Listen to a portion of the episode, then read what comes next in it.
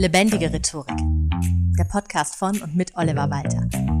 Jeden Montagmorgen eine neue Folge mit Tipps, Tools und Talk zum Thema Rhetorik und Kommunikation. Hallo und herzlich willkommen zu einer neuen Folge Lebendige Rhetorik. Heute geht es darum, wie du immer Recht behalten kannst. Denn sind wir mal ehrlich, manchmal kommt man mit rein rationalen Argumenten nicht mehr wirklich weiter.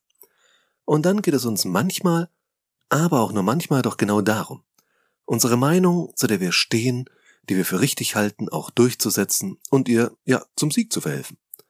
Zur Not auch mal mit nicht ganz hundertprozentig fairen Mitteln. So wie die Notbremse ausgepackt wird, bevor die gegnerische Mannschaft ein Tor schießt.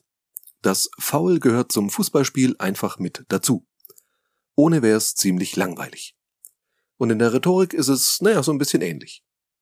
Hin und wieder darf man auch mal jemanden ein Bein stellen. Nicht gleich eine Tätlichkeit, für die man eine rote Karte im sozialen Umfeld bekommt, aber, naja, so ein kleines Ziehen am Trikot. Also, den reißerischen Titel Die Kunst Recht zu behalten, habe nicht ich mir ausgedacht, sondern Arthur Schopenhauer. Der berühmte Philosoph hat seine kleine Schrift nämlich so betitelt, die er übrigens zu Lebzeiten nie veröffentlicht hat. Eventuell weil so ein pragmatisches, aber moralisch auch durchaus hinterfragbares Buch jetzt nicht unbedingt zum intellektuellen Anspruch eines großen Philosophen passte. Auch wenn Schopenhauer natürlich betont, dass er diese Manipulationstechniken nur aufzeigt, damit man sich dagegen wehren kann. Aber das behaupten heutige Autoren auch noch, die dich in der schwarzen Rhetorik unterweisen oder in Manipulationstechniken oder Schwarzbuch der Rhetorik und was es da so alles gibt. Ich habe gerade schon meine Meinung dazu gesagt. Spannend ist, dass zu den fiesen Techniken, die Schopenhauer damals auflistete, eigentlich seitdem nicht sonderlich viel Neues dazugekommen ist. Also viele moderne Ratgeber zu dem Thema verkaufen die in anderen Begriffen und sehr gerne in Anglizismen verpackt sehr viel von dem, was schon im 19. Jahrhundert bekannt war. Oder teilweise schon in der Antike. Immer mal wieder hört man von einem neuen E-Book, einem Webinar oder was weiß ich, der neueste, krasseste Shit mit den neuesten Techniken, basierend auf Psychologie, Linguistik und Neurowissenschaften. Und dann liest man sich so rein und stellt als rhetorisch belesener Mensch fest, hey, das kenne ich, das kenne ich schon von Aristoteles. Da ist gar nichts neu dran, das ist 2000 Jahre alt. Und ja, immer noch gültig. Gleiches gilt auch für die Schrift von Schopenhauer. Viele seiner sogenannten Kunstgriffe lassen sich sogar eins zu eins auf viele Diskussionen im Internet übertragen. Vor Fake News hätte der alte Schopi, wie ich ihn jetzt mal ganz despektierlich nennen möchte, vermutlich auch nicht zurückgeschreckt. Schopenhauer ist durchaus eine moralisch ambivalente Persönlichkeit gewesen. Einerseits gilt er als Feingeist und wird als Vorreiter zum Beispiel auch für Tierschutz gesehen. Andererseits war er ein ziemlich heftiger Misogynist dessen Abscheu gegenüber Frauen wirklich aus sehr vielen Stellen seiner Werke zum Vorschein kommt. Aber in seiner eristischen Dialektik, wie das kleine kompakte Buch auch heißt, geht es zum Glück nur ums Disputieren. Und zwar eben mit dem Ziel, Recht zu behalten, nicht zwingend auch Recht zu haben. Dass das ein Unterschied ist, schreibt Schopi schon in seiner Einleitung, aus der ich jetzt zitieren möchte. Er schreibt da, man kann nämlich in der Sache selbst objektive Recht haben und doch in den Augen der Beisteher, ja bisweilen in seinen eigenen Unrecht behalten. Wann nämlich der Gegner meinen Beweis widerlegt und dies als Widerlegung der Behauptung selbst gilt, für die es jedoch andere Beweise geben kann. Und dann geht er später darauf ein, woher kommt das?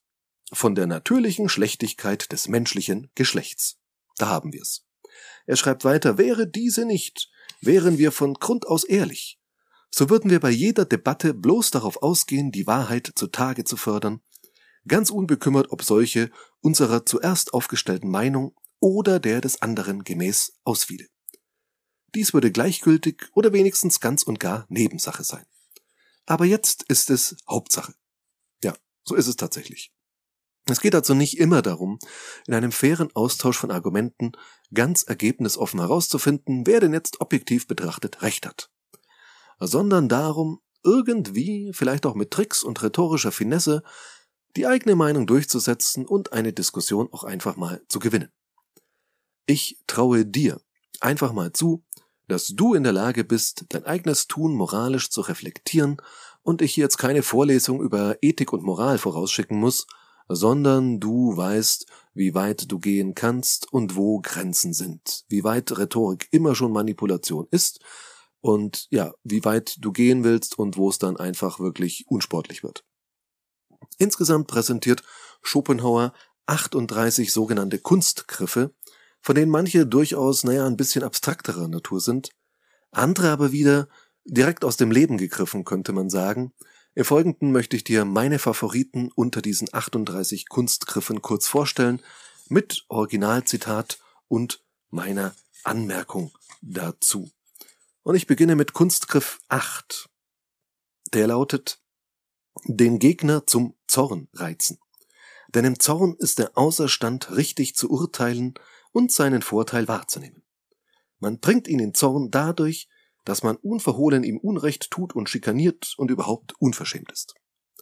Und das ist schon relativ heftig, also da merkt man schon bei diesem ersten Kunstgriff, den ich hier vorstelle, dass es hier nicht nur um Rhetorik und Philosophie und so Theoretisches geht, sondern der alte Schopenhauer da schon direkt in die psychologische Trickkiste greift.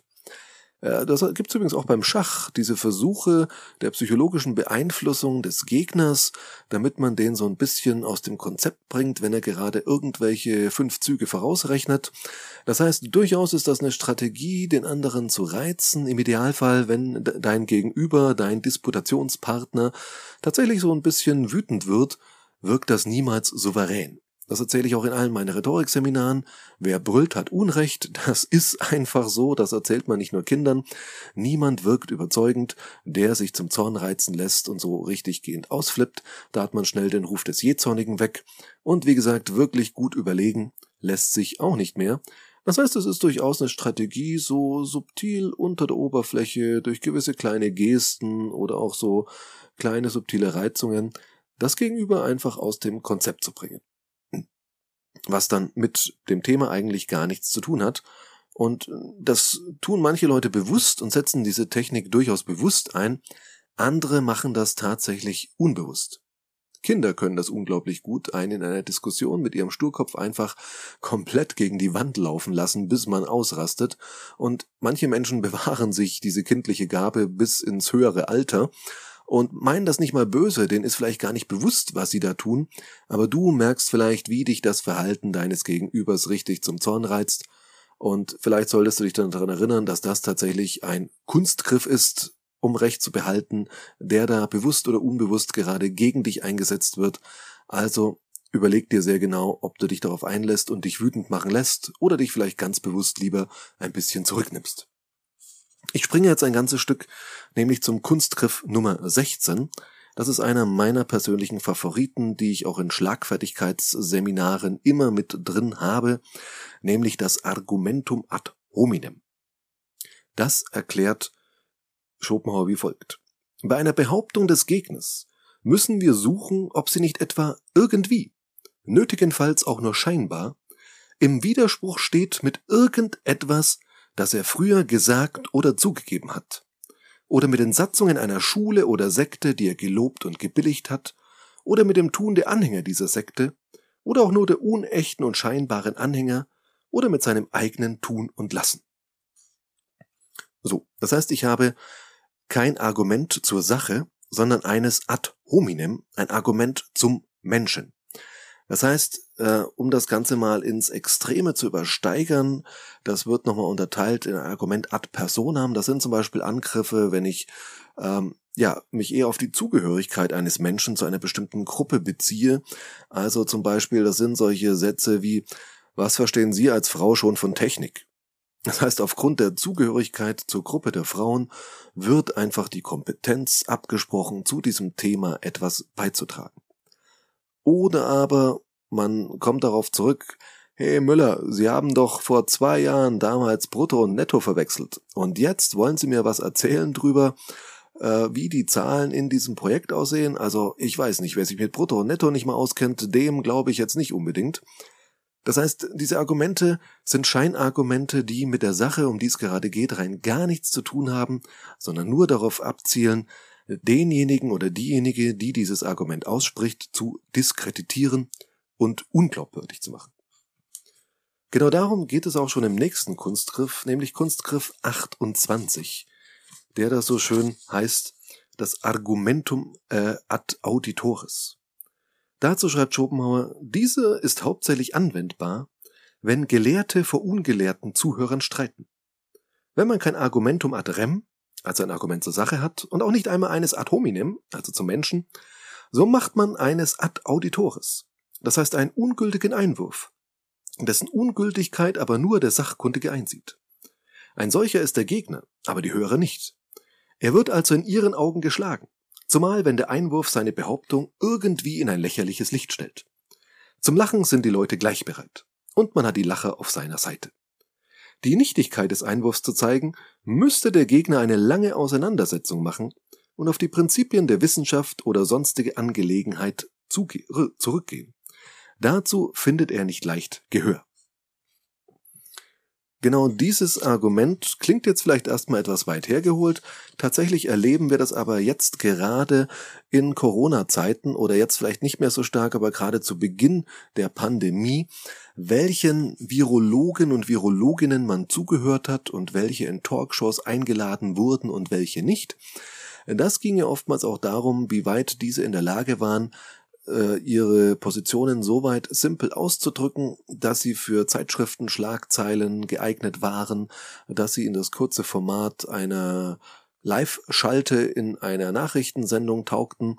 Das heißt, entscheidend war gar nicht mehr, wer hat jetzt eigentlich recht objektiv oder wer hat, ja, die meiste Kompetenz auf seinem Gebiet, sondern da darf dann halt auch ein Herr Streeck, den ich auch lange Zeit sehr sympathisch fand und grundsätzlich ihn als Menschen immer noch sympathisch finde, der aber eigentlich, soweit ich weiß, rund um HIV und AIDS forscht, sich dann eben zu Corona äußern, weil er unglaublich telegen ist, rhetorisch sehr, sehr gut und es einfach versteht, sich so mitzuteilen, dass die Menschen auch als komplette Laien zu dem Thema Virologie sich aufgehoben fühlen und sich verstanden fühlen und irgendwie das Gefühl haben, das, was der erzählt, das hat Hand und Fuß.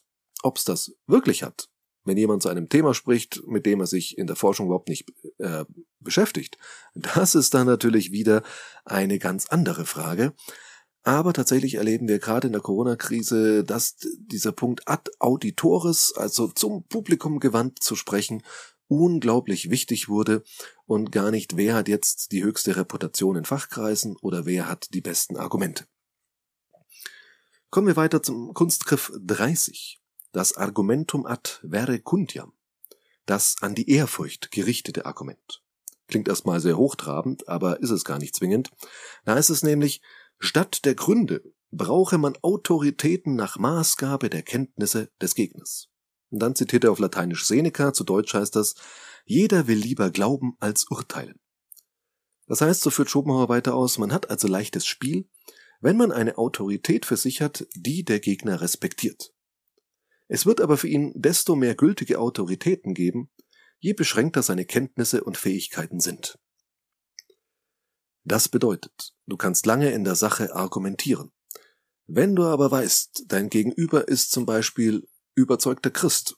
Kommst du mit einem Bibelzitat oder einer Aussage des Papstes in vielen Punkten viel, viel weiter, als wenn du es wirklich auf der Sachebene versuchst, Genauso umgekehrt, wenn du weißt, jemand ist Angehöriger einer bestimmten Partei und eine prominente Persönlichkeit aus dieser Partei hat diese und jene Meinung, ist die Chance, dass diese Person dann eher bereit ist, dieser Meinung zu folgen, als wenn du mit Sachargumenten kommst, wenn du sagst, aber hat nicht dein eigener Parteivorsitzender, deine eigene Parteivorsitzende vor kurzem erst gesagt, das, Punkt, Punkt, Punkt, und damit kann man also sogar in der politischen Debatte durchaus jemanden dazu zwingen, sozusagen die Ideologie der Partei auch mal über die eigene Meinung zu stellen oder auch, was man sonst für Werte und Überzeugungen hat. Das heißt, es ist dafür natürlich nötig, dass man die Werte des anderen kennt. Im Businessbereich wird da ja auch mal ganz gerne auf Autoritäten zurückgegriffen. Es gab doch da letzte Woche dieses Memo, in dem stand doch Punkt, Punkt, Punkt. Oder hat nicht der Chef zu diesem Thema erst gesagt, Punkt, Punkt, Punkt. Und damit wird eine Diskussion darüber, was jetzt richtig ist oder falsch, erstickt, weil man sich auf Werte oder auch Autoritäten beruft, gegen die der oder die andere dann erstmal gar nicht direkt etwas sagen kann oder vielleicht gar nicht möchte. Ganz in eine andere Richtung geht tatsächlich Kunstgriff 31. Und hier sind wir bei meiner Lieblingsthemen der Ironie. Da ist es bei Schopi, Wo man gegen die dargelegten Gründe des Gegners nichts vorzubringen weiß, erkläre man sich mit feiner Ironie für inkompetent. Was Sie da sagen, übersteigt meine schwache Fassungskraft. Es mag sehr richtig sein. Allein ich kann es nicht verstehen und begebe mich alles Urteils. Dadurch insinuiert man den Zuhörern, bei denen man in Ansehen steht, dass es Unsinn ist. Das ist übrigens ein sehr schöner Trick, den ich in Schlagfertigkeitsseminaren auch immer meinen Teilnehmenden äh, vermittle. Wenn jemand, das ist so eine Kategorie verbale Angriffe, einen Scherz auf deine Kosten macht, ist es ein wunderbarer Konter, einfach zu sagen, äh, den habe ich jetzt nicht verstanden. Wie meinst du das? Und dann muss die Person, die einen gerade verbal angegriffen hat, diesen Spruch, der gerade gebracht wurde, nochmal erklären. Und wir wissen alle, es gilt als ehernes Gesetz, ein Witz, den man erklären muss, ist nicht lustig. Außerdem ist der Moment, in dem der Witz in der Situation lustig war, auch schon längst vorbei wieder und man erklärt dann nochmal in anderen Worten den Witz und was da eigentlich jetzt damit gemeint war und das macht es immer fade. Das heißt, so einen Scherz auf deine Kosten kannst du mit so einer Nachfrage wunderbar kaputt machen, weil die andere Person dann diesen Moment des Witzes genommen kriegt und man sie dazu zwingt, sich zu erklären und ja, wie gesagt, das macht Humor definitiv kaputt und in Fachdiskussionen, das ist eben das, worum Schopenhauer hier ja auch geht, ist es eben so, dass man das Argument des anderen diskreditiert, wenn sich jemand zum Beispiel jetzt rhetorisch nicht perfekt ausdrückt und sich so ein bisschen umständlich zur Sache äußert. Selbst wenn diese Person recht hat, kann man immer noch sagen, hm, also, Sie haben bestimmt recht, aber irgendwie verstehe ich das nicht, das liegt aber bestimmt an mir. Und damit unterstellt man natürlich ganz subtil, also das war jetzt aber ziemlicher Blödsinn, das habe ich nicht verstanden, dann kann es ja auch nichts taugen. Das ist also durchaus eine Taktik, die sehr gut funktioniert, gerade im Zusammenhang mit verbalen Angriffen und dem perfekten Konter darauf. Kunstgriff 32 möchte ich noch erwähnen, der gleich danach kommt. Hier schreibt Schopi, eine uns entgegenstehende Behauptung des Gegners können wir auf eine kurze Weise dadurch beseitigen oder wenigstens verdächtig machen, dass wir sie unter eine verhasste Kategorie bringen, wenn sie auch nur durch eine Ähnlichkeit oder sonst lose mit ihr zusammenhängt. Zum Beispiel, das ist Spiritualismus, das ist Mystizismus und so weiter. Heutzutage würde man sagen, äh, was es bei Schopenhauer ja noch nicht gab, sondern da gerade so ideologisch ein bisschen eine Vorbereitung war. Man bringt heute gerne Dinge in Verbindung mit dem rechten Rand. Das heißt, man äh, stellt einfach jemanden so in die Ecke, dass man sagt, das ist aber jetzt schon fast, ja, also der unpassende Hitler-Vergleich, sagt man ja, kommt in jeder Diskussion irgendwann, wenn sie immer weiter und weiter läuft, dann gibt es irgendwann einen toten Punkt, an dem bringt irgendjemand einen unangemessenen Hitler-Vergleich oder einen sonstigen Nazi-Vergleich. Und natürlich gibt's genau das Gegenteil, dass man an jemandem Gutmensch zu sein unterstellt, was ja auch einfach nur einen in eine negativ gemeinte Kategorie stecken soll und damit mundtot machen soll, weil man sich vielleicht nicht als rechts oder als linksgrün versiffter Gutmensch oder was auch immer bezeichnen lassen möchte. Genauso eben in früheren Zeiten ein Vorwurf wie, das sei aber atheistisch oder gegen die, gegen den Glauben, gegen die Bibel gerichtet, hat in früheren Zeiten bis ins 19. Jahrhundert und selbst bis ins 20. Jahrhundert hinein sicherlich auch ausgereicht, um jemanden und das Argument, das diese Person vorbrachte, schon ein gutes Stück weit zu diskreditieren. Oder auch heute passiert das noch ganz gerne, dass man sagt, das ist aber jetzt schon sehr esoterisch. Liest du auch Horoskope in der Tageszeitung? Ja, und schon hat man da auch das Ganze ins Lächerliche gezogen und so eine Verbindung aufgestellt, die sachlich vielleicht gar nicht gegeben ist, die trotzdem bei Umstehenden, die zuhören, dazu führen kann, dass sie das Ganze äh, entsprechend einordnen und sich denken, okay, mit Esoterik, naja, also mit sowas will ich jetzt auch nichts zu tun haben, dann kann das Argument nichts taugen. Da ist es auch wirklich sehr, sehr schwierig, sich dagegen zu wehren, weil wenn so ein Vorwurf mal im Raum steht, ist es wirklich unglaublich schwierig, diesen wieder auszuräumen. Ja, so, das soll meine Auswahl aus der Kunst Recht zu behalten mal gewesen sein. Das wirklich Gute dabei, das gesamte Werk ist schon lange urheberrechtsfrei und steht beim Projekt Gutenberg, also nicht Gutenberg, weil sie alles abschreiben, sondern Gutenberg, wie der Mann, der den Buchdruck erfunden hat, kostenlos in diesem Internet. Den Link findest du in den Show Notes zur Episode. Und damit sind wir auch schon bei der Hausaufgabe der Woche. Lies doch gerne mal rein in Schopenhauers kleinen Ratgeber und überlege dir für drei seiner Kunstgriffe, ob und wie du diese umsetzen könntest und bei welchen davon du vielleicht, naja, doch eher moralische Zweifel hättest und das Ganze lieber nur nutzt, um selbst gewappnet zu sein, wenn jemand versucht, das bei dir einzusetzen. Vielen Dank fürs Zuhören und bis zum nächsten Mal. Das war Lebendige Rhetorik, der Podcast von und mit Oliver Walter.